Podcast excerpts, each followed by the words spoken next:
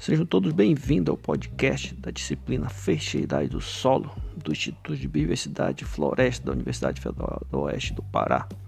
Meu nome é Clodoaldo dos Santos e nós trabalharemos com vocês essa disciplina nesse semestre, uma disciplina de sessenta horas, que será realizada todas as quartas-feiras durante o dia todo.